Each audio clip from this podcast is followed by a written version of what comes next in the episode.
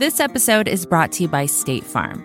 If you're a small business owner, you know that it isn't just your business, it's your life.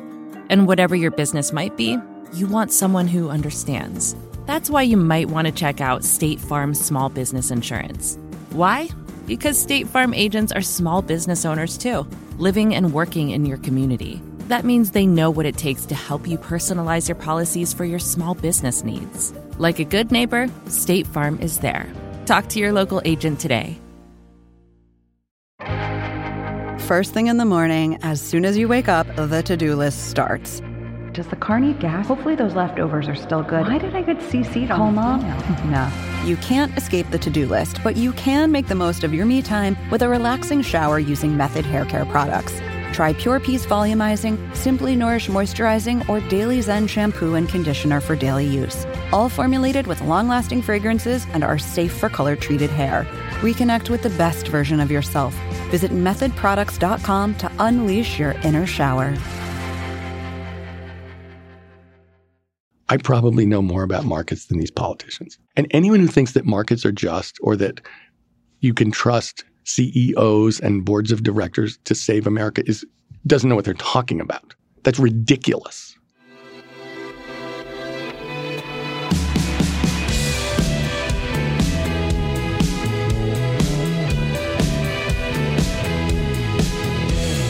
Hello, welcome to the Klein Show on the Vox Media Podcast Network. My guest today is Tom Steyer, the billionaire investor running for president. Steyer's background is finance. He ran a hedge fund for years. He worked at Goldman Sachs, at Morgan Stanley. Then he took a lot of that money and took a lot of that talent and moved into progressive organizing and financing. He has put a ton of money behind efforts on climate change, on democratization, on uh, impeaching Donald Trump. And then Tom Steyer decided to run for president. And that puts him in a very complicated position because he's showing that if you can spend a ton of money on your campaign and blanket South Carolina and Nevada and other later primary states and ads, that will have an effect on you in the polls. And if you get that effect in the polls and those donors, and you can move over and be in the debates. And if you're in the debates, you can, you know, have a real influence on the race. And a lot of what he believes and thinks is good, and some of it, like term limits, which we talk about, I'm a little less sold on. But at the same time, as somebody whose primary message is that corporate money has broken Washington politics, well, he's a billionaire taking a billionaire shortcut into the presidential primary. So doesn't he embody the very system that he is running to change? Isn't he also part of the problem, even if his message is that that is the problem? And so when he was around to do an interview, this I realized this was actually the conversation I wanted to have with him.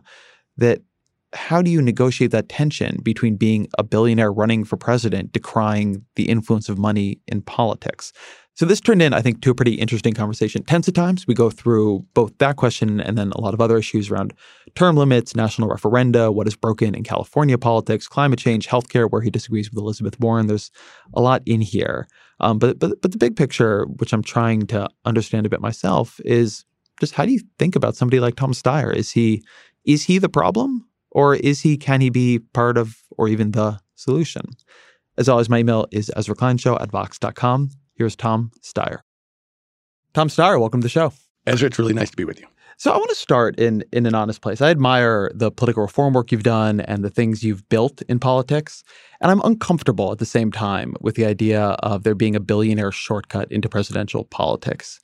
Tell me why, for those of us worried about the influence of rich and powerful wield, the right answer to the Thomas Steyer campaign isn't to kindly, gently say no to it. Because it's not a shortcut. I've spent 10 years basically as an outsider in politics, taking on what I think of as improper corporate influence that's taken over the government.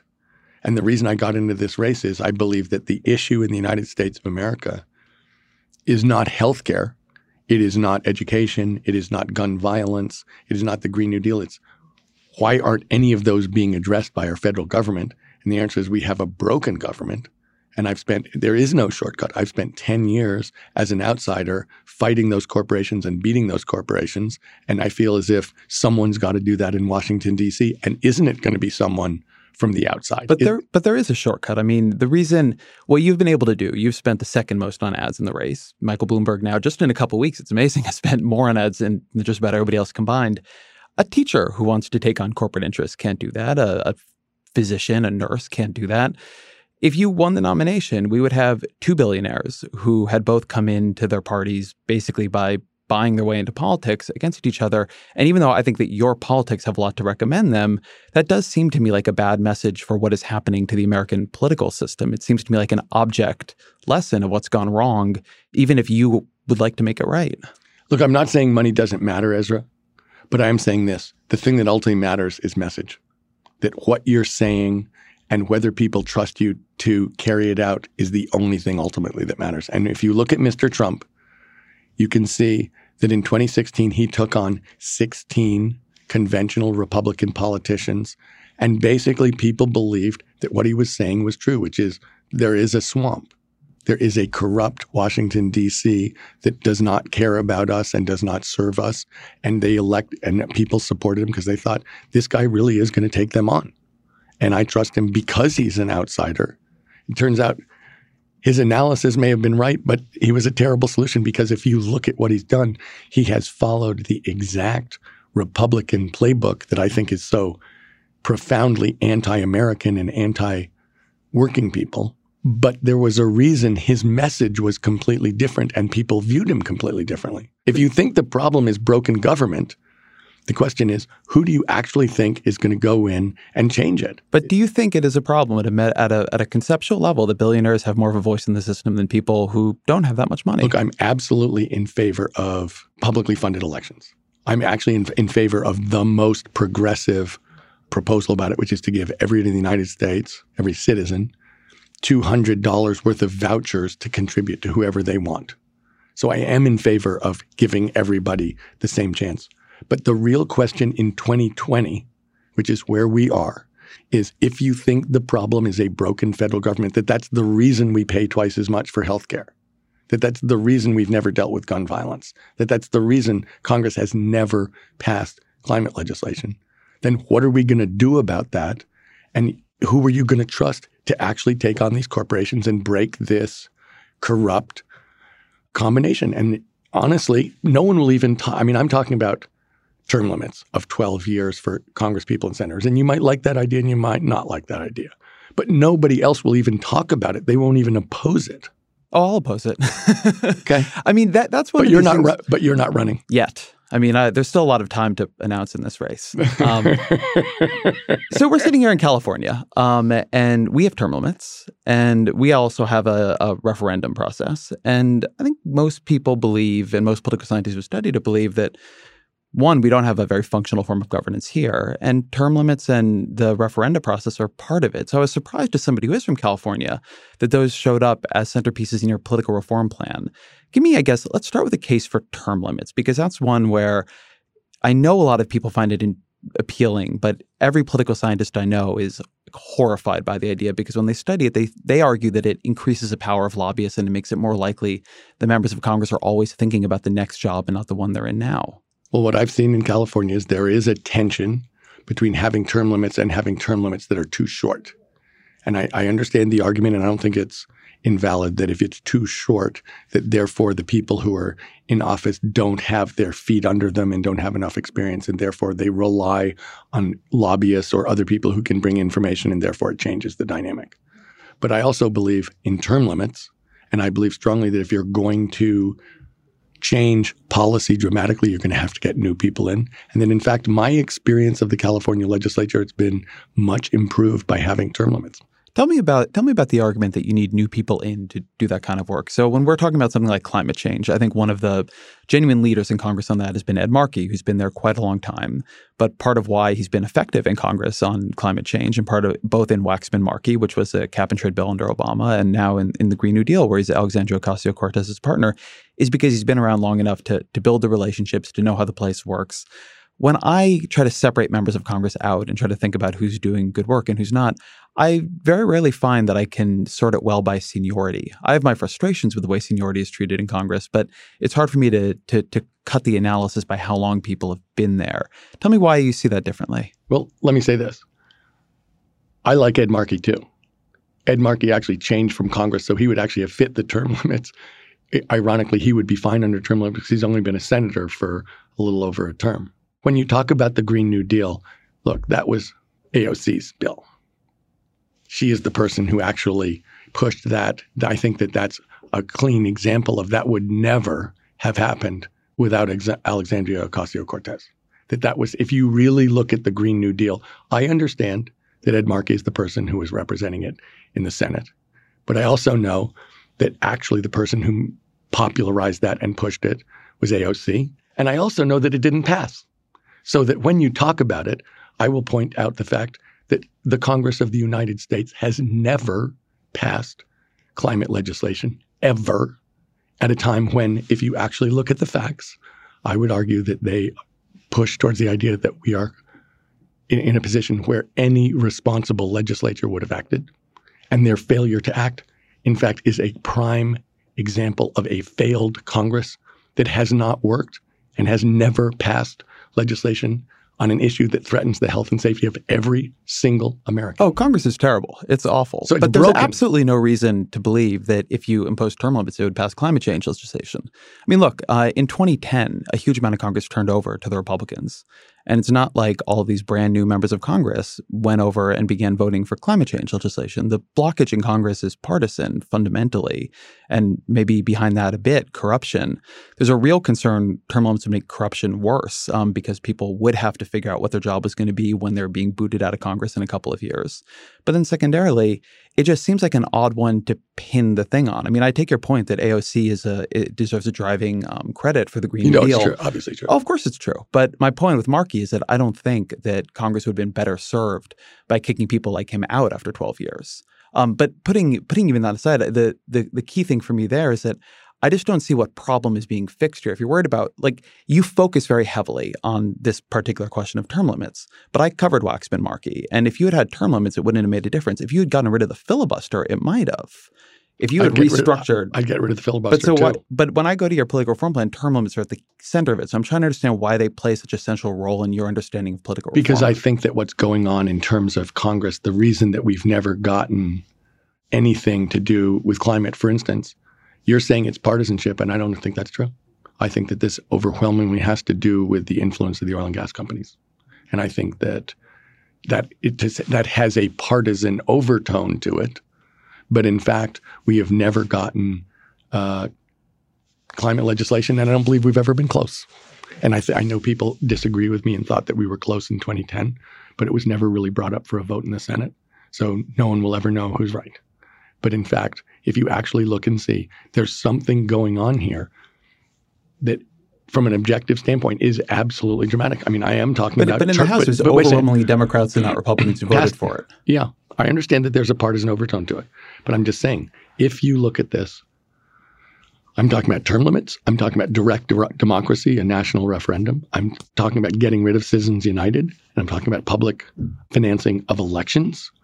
You know, I'm talking about changing the rules, and but to me, it's the partisan part of this is true, but that's not what's driving this problem. The problem that is that is being driven here, and the example I give you is: look, I started working on climate over a decade ago, and everything I did was bipartisan, and everything I did I felt showed because I believed that if I could show objectively that there was something important that America could do that helped every American citizen, got us cheaper power, got us higher wages and faster growth, cleaned up the air and water, and let us lead internationally, that anyone in their right mind would vote for it.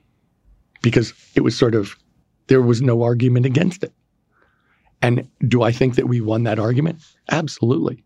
Do I think we won the fight? Absolutely not, because that was over 10 years ago and we still don't have any climate legislation or really any prospect for it.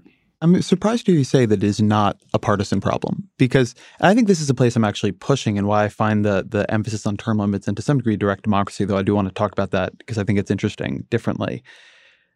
My experience of Washington has been maybe a little bit like yours, actually, which is to say that when you start working or covering people working on any issue, climate, healthcare, I mean, I remember being in those rooms where you know you'd have experts from all sides talking about how you can get a deal and there's something that can make everybody better off and if you do a carbon tax but you add it into some nuclear power and so on healthcare is the same way we both remember newt gingrich and pelosi sitting on the couch together in that ad saying cap and trade is a good idea and the thing in american politics though that happens is that policy is positive sum. As you say, you can almost always come up with a policy plan that would make a lot of the players, a lot of the stakeholders, and people on both sides somewhat better off. The problem is that you can't come up with a plan that would make both sides win the next election. And so the minority party, um, and particularly when it's the Republican Party in recent years, has basically sabotaged uh, quite a bit of effective governance. And so the question that that I have on that is that to me is the endless like central obstruction and the thing that people need to figure out a way to break through either by making majoritarian governance possible or something else. And I worry that I mean, I think that's my question for everybody. Actually, I've sat here with from the campaign is what do you do about the partisan and, and let me say this. Yeah, I agree with what you're saying largely, Ezra. I know there's false equivalence when people say there's gross partisanship in D.C. I say, look, I consider the Democrats to be normally partisan. I believe the Republicans to be abnormally and extremely and wildly inappropriately partisan. And I and I look at that across the board. And I think you, I could make that argument very easily just by looking at USMCA mm-hmm. and saying, look, here's something that Mr. Trump was clearly going to describe as a win, that he's going to hope will help him seem like a more effective economic president, that the Democrats went along with because they thought it would be good for America. And that never happened one time in eight years with President Obama. Not one time ever. And in fact, and I think that's, I could go to a huge number of other examples where I believe the extreme, wild, inappropriate partisanship on behalf of the Republicans is completely disproportionate compared to what the Democrats do and how they prioritize. I think that's absolutely true. But my answer to you on this, let me say this. I'm sure you know this. I started one of the biggest grassroots organizations in the United States, Next Gen America. We are all about registering, engaging, and encouraging people to vote. We are about knocking on doors, being on campuses, specifically working with people under the age of 35, where we've more than doubled the turnout in the places we are, and also knocking on doors with union partners, where we've knocked on over 25 million doors in the last two cycles. We are about a broader electorate, a more representative electorate, and the idea that that's how progressive ideas pass. So, in answer to your question, you're saying, how do you actually think this happens? I do think that some of it is how we frame issues that we should be speaking the truth and talking about how we're not at all like Republicans, we're completely different. But also, we need to be organizing at the grassroots in a way that the Democratic Party hasn't, crazily enough from my standpoint. And that when we do, we actually get broad based wins and we do change the, the, the composition of the Senate and the House. One of the problems in polarization, like we have now, is that almost whatever your diagnosis is of how to fix a system, whether or not you're focused on term limits or direct democracy or public financing of elections or getting rid of the filibuster or getting rid of gerrymandering or doing something about automatic voter registration. You have, particularly in the Republican Party, a party that has been benefiting from the ways in which the current system creates gridlock, but in particular distorts democracy, right? The Republican Party has gotten a lot of mileage out of gerrymandering, gotten a lot of mileage out of the Electoral College, gotten a lot of mileage out of the filibuster. But the problem that seems to be at the center of the system right now is that change anything structural about the system. It is built to require some amount of compromise and even consensus. But the nature of polarization is you can't get that compromise or consensus. So even if I was here to say term limits are great, national referenda is great, and actually a couple of these things I do believe are great, public financing sure. is great. How do you pass it through Congress? And so what I'm saying to you is, look, I'm not someone saying let's do grassroots I'm someone who's doing grassroots, who's been doing grassroots, who believes in grassroots and can show that it works. But not at this level, you're not. Well, actually, if you look at 2018, I mean, these things haven't changed yet. Actually, if you look at 2018, mm-hmm. we went in, Next Gen was in 38 congressional districts in swing states. We more than doubled the turnout of people, of young people, 33 flipped. So if you, when I look at, and I'm not saying it's all us, I, I'm not, but I'm saying this if you look at 2018 versus 2014, the Republican vote went up from 2014 to 2018, but the Democratic vote went from 35 million to 59 million. So when you ask me what happened and what is the future of actual change, I say what it the real change in American politics will come when American people decide they have to participate, which I believe was 18, was 19, and will be 2020 that the participation yeah, but, levels but will reflect I, I, I how much is at in the in the in the hard part here, which is Republicans gained seats in that election. Absolutely true. But let me say this: yeah. if you'll remember 2018, the way the Senate works is 33 seats per every two years. Mhm. And it was a terrible map for Democrats because I think 25 of the 33 seats were Democratic. They had to defend 25 and they had eight. it, it, it was a 2018 wasn't that bad of a map for it was not great, but it was good enough that they needed to do better than they did. I mean, it was in it was in cycle from 2012, We right? Which wasn't a huge. I'm, I don't remember the numbers exactly. I know we could have done better. Ezra. I'm not. Yeah, yeah. So, but the, about the, that. The, the point here, the point here is actually, I'm not throwing this as like a like a like a hit at you. It's not your fault. Democrats didn't win back the Senate. But what I am saying is that the question here of how do you how do you handle structural reform through a system that at this point very much distorts the will of majorities. I mean, one thing that was true in 2018 was Democrats won more votes at the Senate level than Republicans. They just didn't win the seats they needed to to win. And so I mean, one way of saying this, right, is that the difference between various Democratic candidates is who is going to be the best at grassroots organizing. And you, you know, you have the experience of Next Gen. Bernie Sanders has his movement. People have different arguments there. Another version is who is going to be better at converting Republicans. That's the Biden argument. The the thing that I am interested in is like, what do you do about that Senate problem? How do you see the fix to that? Look, I don't. I, I believe that 2020, first of all, will be about winning the presidency. Mhm. Because I think if we don't have that, uh, this will be a disastrous year. Second of all, it will be about winning the Senate. Because if we don't flip the Senate, this will not be a disastrous year, but will not be a successful year. And third of all, we have to hold the House. Mhm. And so when I look at it, Ezra, to me, I'm looking at 2020 in a different way. And that's this I'm saying this has got to be a generational change election. They do happen. The last one in my mind was 1980. We're working off the Ronald Reagan playbook. I believe it's totally failed. I think Mr. Trump is following the Ronald Reagan playbook. I mean, I would take you through why I think he's a much less genial, much more overtly cruel man, but actually they hold exactly the same policies. And so to me, they're all failed. And the question is, are we going to turn the page on the failure of that revolution and say we're, it's a new day in America? And the way we'll know that's true, the way we'll measure that is not just flips, but turnout. That Americans say, we're, something is so wrong here that even though I don't normally vote, I'm going to make sure I vote this time because I realize if I don't, it's going to be bad. And if I do, it's going to make a major difference. That's the question in 2020. I want to put a pin in national referendum stuff because I want to come back to it, but I want to follow a thread in something you just said. Because when you say that the Reagan Revolution failed and the ideas failed, I think you're an interesting um, messenger for that. You're somebody who you began your career at Morgan Stanley, Goldman Sachs. You started a hedge fund. You made a tremendous amount of money in the markets. And to believe that, it is to say that there is something deeply wrong in the market. So I'm curious what that background has taught you about, I guess, what people now call neoliberal economics, but in general about the ways in which markets do or don't serve people's needs. Well, let me say something else just to addend what you said, Ezra, because that those things are all true, but they're not the whole truth. I also took the giving pledge to give away the bulk of my money while I'm alive to good causes. I've also spent 10 years working against corporations and putting together coalitions of Americans to fight corporate influence in government. But that's a bit what I mean, that you have an interesting class trader dimension to Something happened that I look, when I started, I was a young guy who believed America works. You went to school in the United States. I went to school in the United States. You took fourth grade civics. I took fourth grade civics. They told us we're the greatest democracy in the history of the world, and it, it's the will of the people. And there are three parts of government, and everything else they teach you in fourth grade. And I believed it. And I thought, okay, we're not a perfect system, but basically the way America works is we have two parties. They scream and yell at each other. They compromise and solve a problem, and they move on, and then they scream and yell at each other a little more. But it, but it works. And as I was, it, as a process of actually being involved in the world, I realized, oh God, it, it's not working.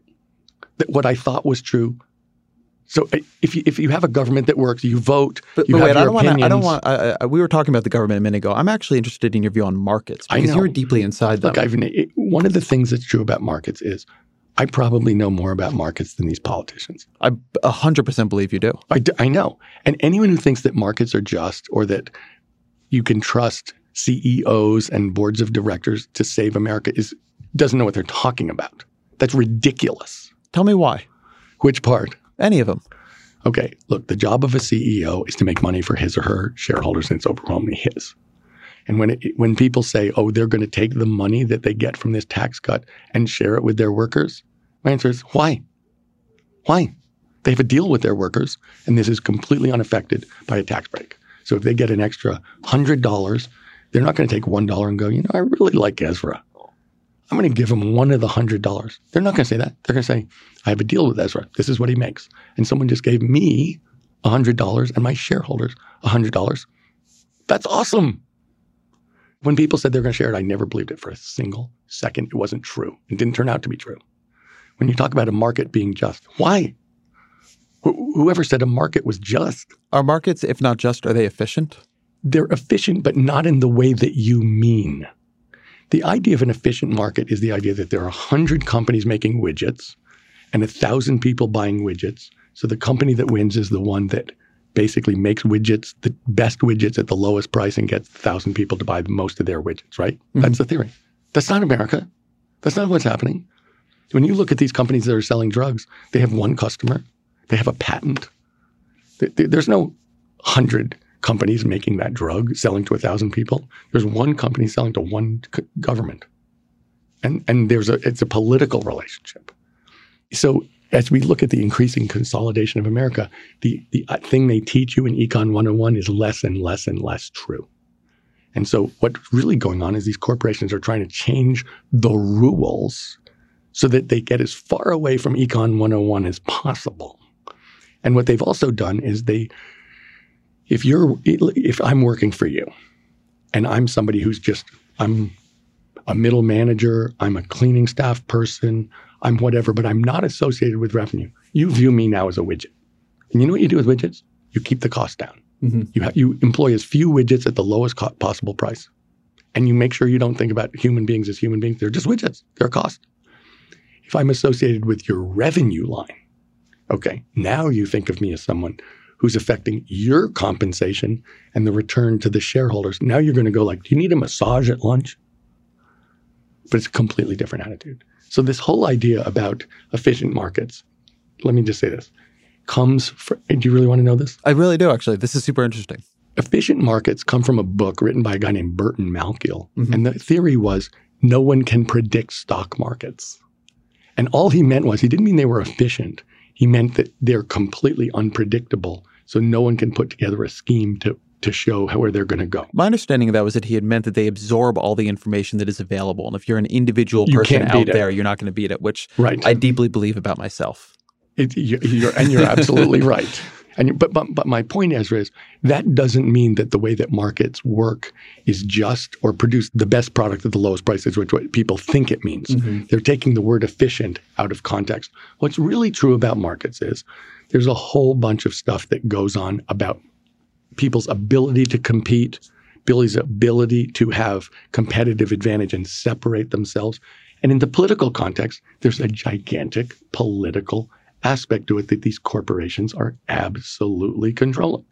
So when you look at a drug cost, what has that got to do with uh, Econ 101? When you look at a private hospital buying up doctors' practices, what has that got to do? That's oh, they're trying to gain monopoly rents. When you look at insurance companies, this is not Econ 101. It's not even close to it. When people talk about these defense contractors in the government, you really think that's Econ 101? That is a million miles from Econ 101. But there are a lot of businesses that aren't primarily built on government contracts, even cronyism. And, and, and one thing and, I'm and actually. and I agree with you, but let me make this Yeah. point. Let's choose one Walmart. Okay. D- Do you think there's no political aspect to the minimum wage and what they pay? Mm-hmm. You, when you sign up, and I know that you are a longtime Walmart employee, you remember the that greeter, your, usually. you remember that on your first day, they give you a packet that includes how to apply for food stamps, how to apply for Mm-hmm. SNAP. Isn't that amazing? Mm-hmm. One of the the richest families in the United States controls a company that pays its millions of employees so poorly that they get billions of dollars of food stamps from the American taxpayer because their wages are so low. So what you're saying in a, in a deep don't way think is that that's a markets political are, is that what is left out of a lot of this market analysis is power. Yes, I'm not opposed to the private sector. I know we need a private sector. I know we need a competitive, dynamic, innovative private sector. That doesn't bother me in the least. They don't get to write the rules. Because if they write the rules, they're writing the rules for them. And that's what's been happening. They're writing the rules for them. And honestly, Ezra, I've been going around this country as a political organizer and a candidate for seven years full time doing nothing else. And it's not right. I can tell you, it's not right. And I would, you, I've traveled all over this country, red states, blue states, talking to people, knocking on doors, holding town halls. It's so far from right, it would make your head spin. But I want to, before we go back into the political side of this, actually, because one of the arguments you make is that you would run against Trump based on partially business experience, that you're better at business than he is. What made you good at investing? We were talking a minute ago about how most of us can't beat the markets. You did beat the markets. You made a lot of money beating the markets. What what made you good at that job? What were you able to see and what did it teach you? Puzzles. I'm, I'm actually fascinated with puzzles, and I believed and believe that figuring out how to allocate money is something that's an important function in a capitalist system. And what I thought going into it was that the system was fair, or if it wasn't fair, it would right itself. And the reason that I took the giving pledge and I'm doing all this work and have been doing this work for a decade is I decided, no, this system should be so much better. It's not serving working Americans. And it's not serving in a way that's so cruel that I just can't stand it. But what made you good at that work? I mean, tell me more about the puzzles. What makes you good at solving them? Because this this is a I think a key question with for any candidate, right? Is the legislators who are running, what they can say is I've passed all these laws. Elizabeth Warren has passed a good number. Bernie Sanders was the amendment king of the House for a period of time. They've all passed more laws, certainly than I have, and and directly in a way than you have. But what you have that they don't is this experience. And so I'm I'm curious how your well, experience looking at these industries. Look, this is about investing is about anticipating the future, right? Mm-hmm. It's not about knowing what's going on today. It's understanding what's going on today, why it's happening, what's going to happen and how to participate it. Also but also how to you know what creates value. What can you what what can you do to invest in and support in a way that it will grow and create more value? So it's anticipating and influencing the future. So you know and I'll give you some examples. In politics I've been working on climate for a really long time. I've been working on climate and people said this is a total stone loser Tom. I was like really take a look at the facts and understand what is going to happen and what we have to do to affect it so that we avo- so we actually can be better off in every single way. I've been saying that for a long time and I've been working on it. I don't know if you know, but we just got another win yesterday in Arizona where for we've been working for years battling the local utility, the Arizona Public Service Company to do 50% clean energy by 2030. They absolutely fought us for years, they finally gave in yesterday and said yes. Huge. I don't think anybody reported it, but that was a gigantic win. And that we've been fighting on that for years because it's a purple state. It's the sunniest state in the United States, and they were 6% solar and fighting not to do one bit more. I'm like, that's terrible for Arizona. You can have cheaper power. Why not? What's the argument against it? But so, so when you think about. And what did it take to win in Arizona? They had to believe that we would never give up. Who is they? Arizona Public Service Company. They had to believe that we would keep going back to the people and keep putting it up on the ballot and we would never give up because we were right and we would never stop because we wouldn't. But, uh, but let me say this impeachment. When I started impeachment, everyone's like, crazy left wing fantasy. No, the most corrupt president in American history, obviously. And by the way, it's going to get worse. So whatever you think about the, the truth when we started need to impeach and getting eight and a half million people to sign up and call their congresspeople and insist they do the right thing, that was not just understanding the situation. It was knowing what was going to happen and then affecting it to drag those people to understand this is right and wrong. This is right at the heart of our system. That's a change in every one of these situations, it's not just, and it's just like investing. You have to understand where you are. You have to understand why you're there. You have to understand what's likely to happen and how you can affect. Isn't that, you know, I had someone who's a professional politician say to me, Tom, why do you keep wondering so much about what's going to happen? I said, well, you wonder about what's going to happen so you can figure out how to avoid the really bad things and make sure that the really good things happen. He goes, no, no, that's not what you do in politics. In politics, you just let it happen and then react. I'm like, well, I guess that's why we are where we are. because that's the craziest thing I've ever heard in my whole life. This episode is brought to you by State Farm. You've heard it before. Like a good neighbor, State Farm is there. But it's more than just a tagline, because State Farm agents are small business owners themselves who live and work in your community. And if you're in the market for small business insurance, who better to work with than an agent who understands what it takes?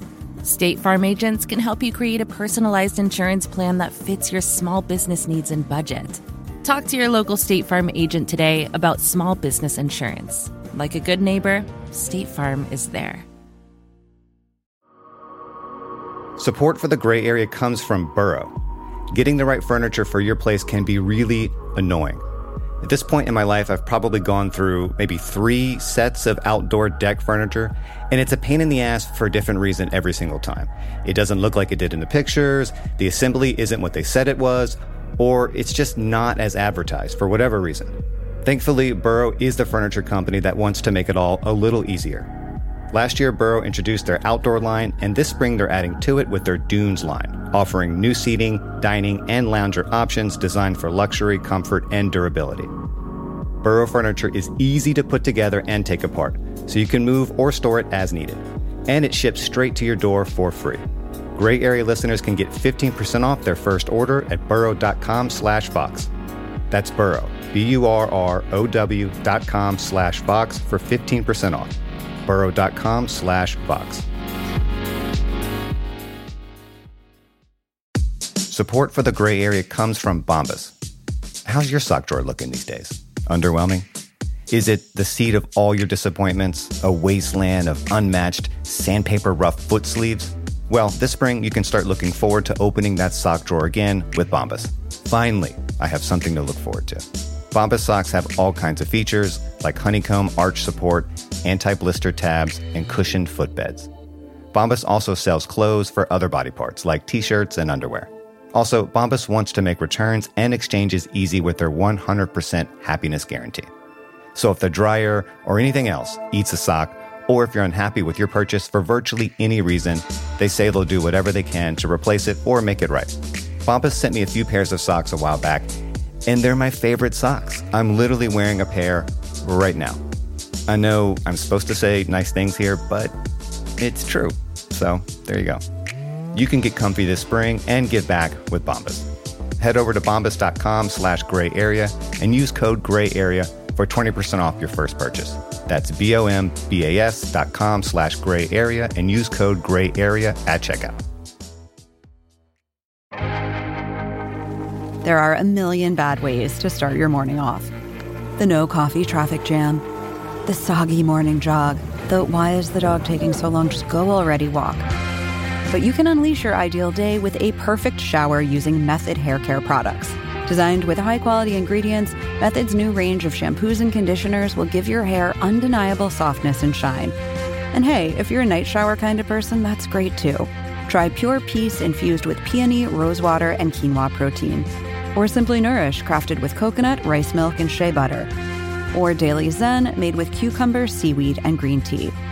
Reconnect with the best version of yourself. Visit methodproducts.com to unleash your inner shower.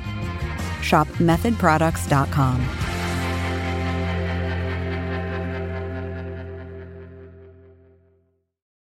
Tell me about the national referendum idea. Look, I know that people worry about the choices of Americans. But in my mind, we have a completely broken government. And I've watched in California, and I had a prejudice against propositions when, when you know originally, and I thought, oh, it's crazy. What I've seen in California is we wouldn't be where we are. And I know you said you don't think we have a particularly good government, but if you'll remember back a little way, we didn't have a particularly bad government. We had no government at all. We'd kind of broken down. You may have been in DC during those years. No, no, no, but that was partially because of the proposition process. Like Prop 13 was part of why our government was terrible. It's part of why you couldn't raise taxes. There have been some Um, I mean, the propositions have been have been part of what handicapped uh, the California government. Originally, I agree with you. But what I see now is the only way that they ever raise revenues is on the ballot. You know, if you look at Prop 30, which was really Jerry's change to the income taxes, Never would have got that through the legislature, didn't try. But in part because they created these super majorities, I think through propositions in the legislature, though I could be wrong about how I'm not that sure, but all I know is the one thing they did pass, as you know, was the um, gas tax. Mhm. And it cost a state senator his position. He got recalled. And I think everybody in, in Sacramento realizes that wasn't a particularly onerous tax. But I think everybody realizes at this point that from now on, all revenue goes through the ballot. And I think that the, all the hard political choices, maybe because of partisanship, you know, you could have a conversation about why it's true, but it is true. And if you looked about why, you know, yeah, the economy's bounced for sure. I'm not, but the economy wasn't terrible through that whole period when we were paying people with script. Mhm. What happened was we raised the income tax, we pushed for the two dollar a pack cigarette tax, you know, Prop 39 to close a corporate tax loophole. There have been a series of things that together have meant a lot mm. difference in terms of California revenues that were completely appropriate. I mean, I was led a bunch of them, and and they all went through the ballot, and they couldn't, they wouldn't have passed any of them through the legislature. How do you imagine things getting onto the? So your national referendum plan, as I understand it, limits it to two a year, correct? trying to look, I understand you're in California too. Yeah. We, we have a super complicated. Yeah, yeah. So how do they get? Ballot. How do you get into one of those two It's got slots to under be. your I mean, it's always been signatures, Mhm. and you know, it would be signatures that you know people have to compete in order to get the most signatures. So it's just a, it's a generalized. sig- See, I think the thing that is always tricky to me is actually that choosing process. I like, in general, the idea of having at least some things That go that to can the be people. moved to referendum. Yes, that go to the they, that go to the people in a different way. The problem is, to me, what has gone wrong often in the California process is that it's become another thing for money. that money can hijack. what I found, and what I found is that what really I think Californians have gotten a lot better at props. I don't know if you've noticed. More jaded. well, but they but they also do their homework. You know, when I talk to Californians, and I'm not talking necessarily about your dad who's a college professor, but just people who who I meet at a town hall, people kids going to school, you know, regular people who I meet as part of being a political organizer. They do their homework. They sit there, they ask each other, they try and figure out who can I trust on this. It really has become much more participatory and I think really good. I love trusting Americans. I worry about what you're saying about people manipulating them because of the the way the advertising works. I worry about it. It's really important to have very transparent rules about where the money's coming for an ad. So, for instance, you know this. PG&E ran a proposition, spent $25 million, and got beaten by a bunch of activists who I think had honestly somewhere around a quarter of a million dollars. Mm-hmm. Because every time PG&E put on an ad, it said paid for by PG&E, and everyone said, "Okay, I know that's not true." So transparency really is important for referendum propositions. Would the propositions in this construct be revisitable by legislature? I think yes. I, I, but my the thing that I find interesting about them when they've gone wrong, and I agree with you in the in the a long time ago, but they're still important. I'm not trying to diminish it. There were some props passed, including Prop 13, that I think have been hard to overturn and really hard on our our state in, in significant ways. The thing that I've liked about props when they've also, I think, three strikes was a terrible piece of legislation Mm-hmm. and really dramatically unfair and really had a bad impact on the state of California for sure. But it also got redone through propositions. And I think that what we've seen is when it goes wrong, we need to act faster and put and undo it faster because when we're wrong, we're wrong. But that's true of legislation too. And it's true of the Supreme Court too. The question is overall, do I think that it's moved the ball forward? And I know in California it has. Well, I'll, I'll give an example of the kind of thing that worries me in the proposition process. And I think it would be fair to critique this as saying that I'm worried about certain forms of democracy. But balanced budget amendments are something that sound good to people. If you poll them, they poll wonderfully well.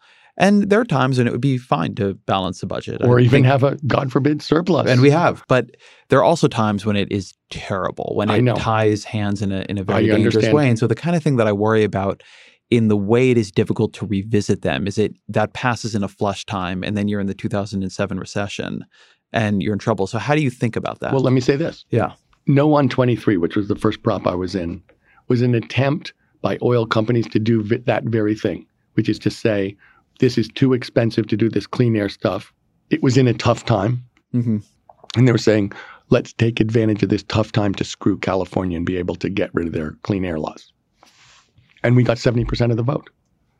It was a question of, yes, there is a threat to it. And the question is, do you trust people to be smart enough to see through the meretricious argument?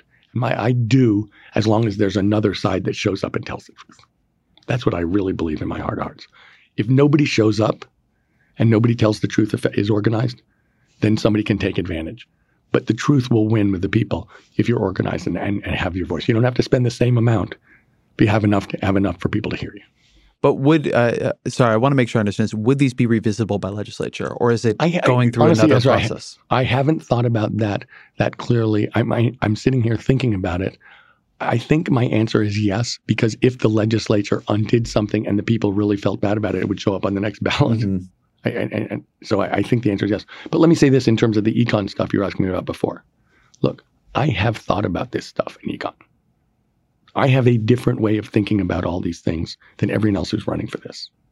We are not doing. Mr. Trump stinks as an economic president. What, what, yeah, stinks. He, he's bad. But what, what what is different between you and say Warren on this? Because she's somebody who also thinks about the way markets are rigged, thinks a lot about whether or not efficiency is serving societal goals. Where do you where do you part with the way she thinks about reforming markets? Well, I think let's start with my number one priority, which has to do with energy markets and climate. That's definitely not her first priority.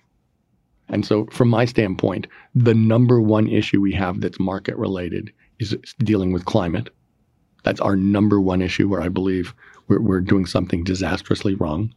And I, I think she might agree with me, but she wouldn't put it anywhere near the same place in terms of timing, in terms of priority. I, I, I definitely take your point. It's something I want to come to because I actually think the most important thing about having you on the debate stages is making this argument for climate as a first priority. But you just said the way you think about the business and economic I, questions. Well, I don't think. I, I, mean, I do think that's true because I don't think that Elizabeth Warren's ever been in the private sector. She's been a college professor and a senator. Yes, but, but so tell me specifically, do you, what where do you disagree with how she would regulate? She has a view that the thing we need to do is reconstruct competition in markets. It sounds similar to what you're doing. I mean, she studied markets, right? So, uh, as you note, my my family's in college professing, so I, I take that as a as, as high as high experience. So tell me where you part with her. What is she as wrong you know, about? Not just you know, prioritization. My grandfather was a college professor. Mm-hmm. My uncle was a college professor. I wouldn't put him in charge of the economy. I'm just saying, look, when I should, should it be businessmen in charge of the economy? All I was saying was, in terms of understanding this, in terms of understanding what actually creates long-term jobs, what actually creates prosperity, what actually makes economic justice and economic growth. I do think I'm in a completely different but, position. But, but drive that into specificity for me. What is it? Where do you disagree? I, I said to you, look, just climate I, first. No, the... I, look, she's for Medicare for all. Mm-hmm. I'm not for Medicare for all. Because, Tell me why. Choice. I'm for healthcare as a right for every individual.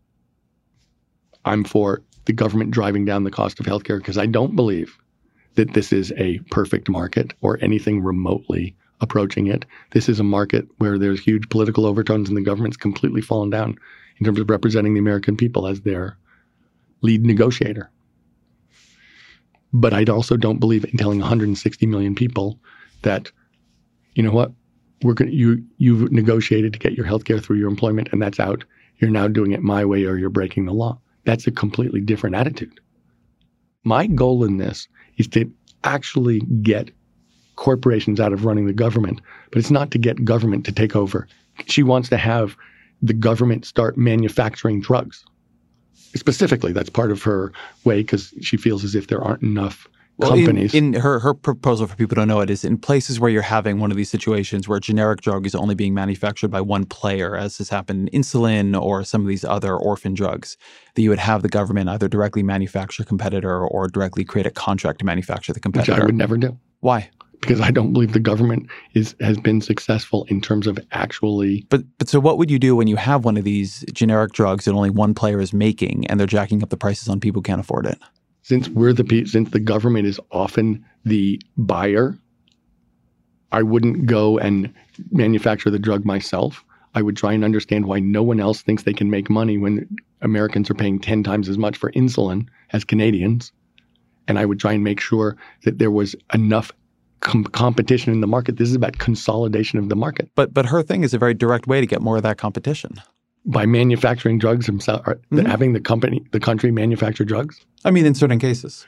I, am trying to get the economic would, principle no, I'm saying, underlying I would never do that. Mhm. I, I- look, my attitude, and I'm showing you two different Yeah. times where what she's saying is there's a problem in the market. Agreed. And her answer is to have the government do it. And my answer is no. In general, when you've seen governments go in to compete with private sector, it hasn't really worked. And so, in terms of services, sometimes, but not in terms of manufacturing, not in terms of products, doesn't make any sense to me. The question is, why is that market so consolidated and unfair that people can't make money producing insulin when they're charging this much? what do you think the answer is? Cheating.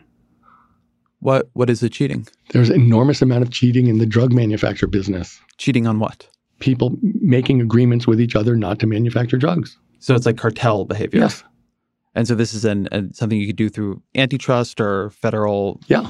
competition Uh-huh. rulings. Not exclusively, but that's a Mm-hmm. big part of it. That in fact, this is not the answer is not going to be have the government go into business every time there's a market failure. There's going to have to be a question of just going in and making sure that look, if you think about it logically, we pay 10 times as much for insulin as Canadians pay for insulin.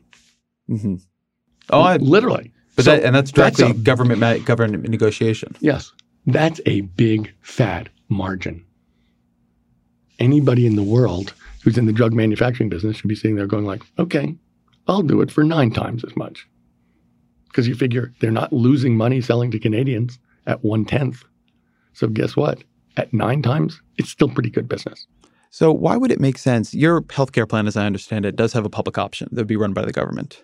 Yeah. It's Medicare. It, Mhm. choose it. It's basically Medicare opting for those into, who want it, that kind of thing. Yeah.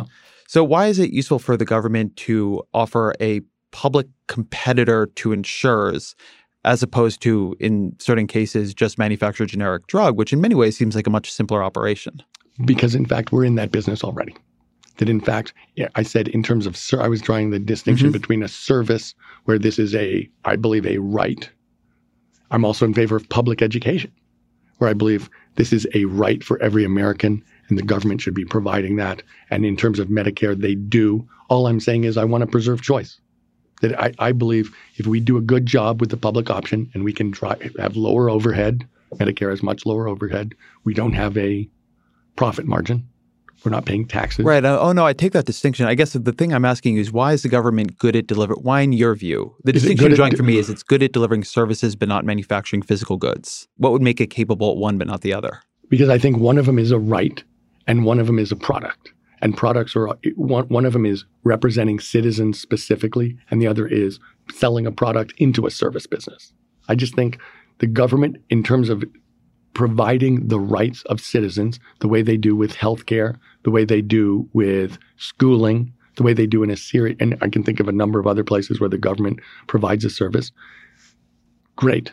All I'm saying is, I don't believe that the government has to ex- be the exclusive people providing that service. And all over the world, there really are hybrid systems.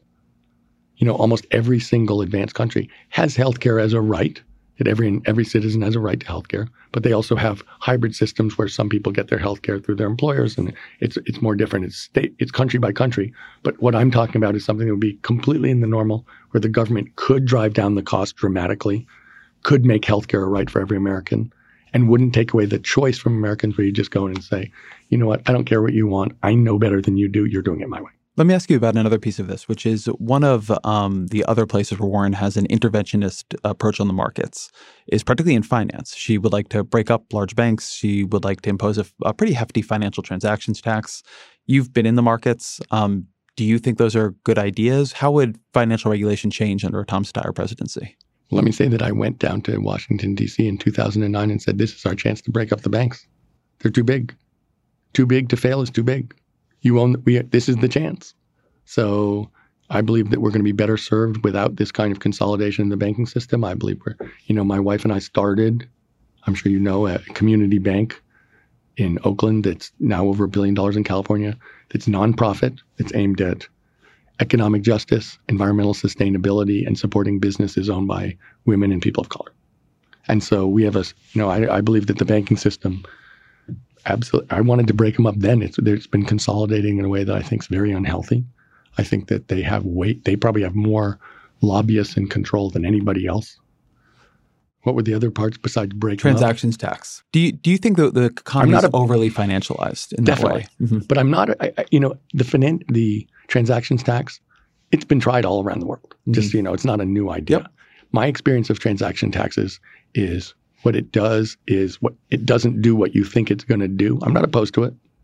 I just think when I look at taxes, I want to, before I would do that in terms of actually being effective and actually addressing the issues, before that, I would undo all the income tax giveaways to rich people and big corporations. I would have a wealth tax, which I proposed almost a year and a half ago, long before I was running for president, because I think what's going on is so unfair. And actually, I would treat investment income exactly the same way I treated earned income. I don't understand why those rates are lower. I proposed treating investment income like earned income and then giving a 10% tax cut to 95% of Americans because I know that raises an amazing amount of money. The problem with the transaction tax, I'm not opposed to it. I just believe that what I've seen in the world is that when you put in a transaction tax, people do the transaction somewhere else. They do the transaction. They just avoid the tax. Mhm. And so I'm not opposed to it theoretically. I just don't rely on it in terms of actually solving a problem or raising revenues so that you can invest in the American people. Because my experience of it is people get around it. Yeah. The, the one of the things it seems to me with the financial tax space is that the ability to impose taxes tends to lag a little bit behind the ability of bank lawyers to evade taxes. And, and that's why if you listen to what I'm talking about, those are all simple things that we can do that definitely raise a lot of money. Tell me about and climate. definitely address the inequality in our in, in our that I consider to be unfair, unjust, and unsupportable. Tell me about climate change. I want to ask this question in a particular way. I am frustrated with the level of altitude on the climate debate when it comes up in Democratic primaries. I think, like on healthcare, people get a sense of what the differences are in the candidates. Some support abolishing private insurance and doing Medicare for all. Some support these more public option programs. On climate, I think it's very hard to tell what separates people. So we'll talk about prioritization in a second, but tell me what are the policies that give you leverage to decarbonize? What is what specifically would have to happen for America to meet the targets you set out in your bill? What is it? What does America look like on the other about side? this? I, well, look, when we think about what we have to do, it is basically clean up energy generation, make it clean, make it renewable, electrify everything. There's no point in plugging your car into a coal plant and increase energy efficiency. And it goes through the whole system. So, yes, we have to start with the equivalent of renewable portfolio standards, the percentage of energy clean. What I just said we did in Arizona 50% clean by 2030. We've got to move. That's first. Secondly, transportation, as you know, is really becoming the number one American cause of greenhouse gases. We cannot keep, we cannot depend on the internal combustion engine going forward. We have to make a trans, we have to move to cleaner sources of energy. We just have to And how do you do that? by determining how, what kinds of cars get made. That we, we have rules. You know, one of the things that California gives us a chance to do is we've had a cap and trade system since 2006. We've had all of these rules for years. In, in terms of building codes, we've had them since 1970. Mm-hmm. You can see they put in the rule, this happened. They put in the rule, this happened. So we aren't even guessing. Look, I, I I know what works because we have data. We have, you know, what is that? 50 years of data. So when people talk about a carbon tax, I go like, well, okay, not a big deal, but if you want to, there are things that really work, and what really work are changing the rules so that people can invest based on the new rules. There's a debate among climate people I know as to whether or not we have the technologies we need or we still need to invent the technologies we need. Where do you come down on that? Well, since we're in California, you know that the technologies we have are always going to get better. You know, that's we're on a technology decline curve in every single thing, and you know, you, you don't need me to point out the phone change, the computer change, the all the, the, the efficiency of wind and solar change. They, they've they've all gotten infinitely better and will continue to get much much better. So, do we have the technology we need? Yes and no. We have the technology which, if we build on, we will be able to solve this problem with a high degree of confidence. I don't doubt that for a second. Are we also going to get some breakthroughs that no one thought about? I'm sure we will. You know, and I know that people are working on things. And, uh, you know, I always say to people, it's like the holy grail. You come into my office and you say, you know, we do this one thing and we're going to totally solve greenhouse gas emissions. And I go like, great. And you know what? I have the shin bone of Christ back there in, in, in my uh, bedroom, which I'm going to sell you. So, do I think we'll get big breakthroughs? Sure. Do we need them? They'll sure as heck help, but we don't need them. We can do this stuff with the technology we have as it continues to decline. Can we globally do this stuff and Yes. continue having the level of growth we need to have for people in China and India and Bangladesh Yes. and other places to This have the lives is- they want? I don't know, Ezra, if you've ever looked, you know what, uh, when people put out bids for new energy generation, you, you bid based kilowatt hour per kilowatt hour. The lowest is wind and the second lowest is solar. And they're only going to get cheaper. So that's true. That's just physics. That's true now. It's going to be more true in the future. They need technology support. They need financial support. They need commercial support. And we can provide all that. And, you know, I say, I declare a state of emergency on day one, partially for the reason you said, which is this. How does Ezra go fly to India and explain that they need to clean up their energy generation if we haven't cleaned up our energy generation? If we haven't said this really matters, this is our priority one, we're in a state of emergency, we're asking you to join us and we'll show you that it's better for you. How does that happen if we haven't, if we don't have the moral footing to say we're treating this super seriously, we think this is life and death, we can help you do it in a way that's going to make you richer and healthier, but you got to do it with us. You emphasize a point of state of emergency. What does that let you do? I don't think people are. are I think it really does. Donald Donald Trump has declared one on the wall, but there is no wall yet. So, like, what is state of emergency. and there is no state of do? emergency either. I think it lets me put in the rules that I think are. You said to me, "What actually works?" I believe in rules. I, that, that you put in rules that people have to obey. Ultimately, we're going to have to spend a lot of money of our, you know, tax money rebuilding America, the government part of America. Sure, we're way behind on our infrastructure anyway. It's going to be the biggest work program, union work program in American history, and we're going to have to do it. But we need to start with a state of emergency and the president putting in rules about how we're going to generate Does the state of emergency give you different rulemaking Yes, powers? it does. It's literally like saying we're going. to Here's the RPS. Here's the building code. Here's how many. Here's how many internal combustion engines we're going to go. Here's going to be the mile per gallon average going forward. Boom, boom, boom, boom, boom. We're in a state of emergency. These are the rules, and I have a right to do it, and we're doing it. And let me say this: You're 35 years old. I am. You have to know that what I'm saying is real and, and important. I'm not just saying it.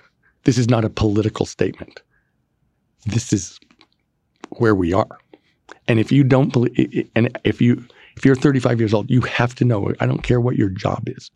As a human being, you have to know we have to do this. And I'm not kidding about it. That you know, I think everybody in you. I have four kids who are 26, 28, 29, 31. They know. I mean, this is not a political issue. This is their life. And that's how they see it. Like, we have to get this right. And that's how I see it. Is like, if we don't do this, we're not doing our job. I know you have a place to be right after this. So let me ask you the question we use to end the podcast, which is what are three books that have influenced you that you would recommend to the audience? Well, I have. Th- can I give you two different sets of three? Yeah, I will give it. you the three really important books from my standpoint, and then mm-hmm. I'll give you three books. I, I knew you asked people this question. I mm-hmm. thought about three books that I'd read recently that are on the. They may not be on the bestseller list, but they're pretty More is better. in the last year. Look, the Bible. I happen to be religious. I happen to think that that's the the way that I relate to spirituality, and that's been super important to me. Then to be super pretentious, but I mean it. War and Peace. I mean, it's total blow away, mind blowing book about humanity. And I guess I'd say something by Faulkner Mhm. because I think he wrote about America. Who would believe that an alcoholic Missis- white Mississippian could be that truthful about America? It's kind of like OMG. In terms of, so I, those are all about, the, they're tough. Those are books that you're going like right into the core of your stomach. It's like, do I really have to do this? Oh God. And then when you're done, you think, I, I think differently. Oh, Faulkner is beautiful to read. Oh, they're all beautiful. Oh my God. I mean, War and, War- War and Peace I've always had more trouble with. I, I need to take the another parts shot about at Napoleon. it. Yeah. I didn't even read it. I just blew it off. So the three books that I've read recently, and I was thinking about it because I just read a book called The Good Assassin, which is about Cuba at the end of the Batista regime when Castro was coming out of the hills and how Americans were relating to it. And it was fascinating to me about the role of America and how when we've been wrong, why we've been wrong, and how badly we've been wrong. Really interesting to me. There was a book that I read which was very popular where it's called Where the Crawdads Sing Mhm. about a young female scientist that was just so fun and positive and uplifting. it's like it's just a sheer joy to read. And then I was thinking I read a book this year um, by actually last year at this point by Zora Neale Hurston, you know, who wrote Their Eyes Were Watching God, which is one of my old time favorite books, which I always loved. And she wrote a book after interviewing, I think she thought was the last person who'd been shipped to America as an enslaved person from Africa. And it was in the early 90s, it was like 1931. And she went down and interviewed him and had a long conversation about every single stage of his life. And he was a very elderly guy, you know, 1931, mm-hmm. who'd come and been a slave and then been freed after the Civil War. And then his life down south during Jim Crow and how the whole thing went. Absolutely. And I love Zora Neale Hurston. And I just thought, wow, that is something that's important to read to get that in your head about as a human how every single stage of that. Tom Steyer, thank you very much. Ezra, it's really nice to be with you. Thank you to Tom Steyer. Thank you to Cynthia Gill for engineering, to Rishit Karma for researching, Jeffrey Geld for producing. The Ezra Klein Show is a Vox Media podcast production.